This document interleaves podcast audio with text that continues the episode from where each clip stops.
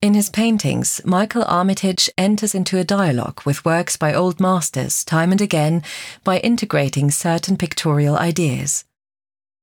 One of the historical artists he is interested in is the Spaniard Francisco de Goya. An etching by Goya entitled Disparate Ridiculo, Ridiculous Folly, created around 1820, shows a group of figures sitting on the large branch of a tree.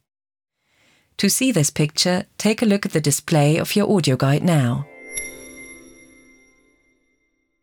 The parallels between this motif and Michael Armitage's Fourth Estate are undeniable. At the same time, they are also related in terms of content. In Los Disparates, The Follies, the series of graphic works to which this belongs, Goya is criticizing the political situation in early 19th century Spain.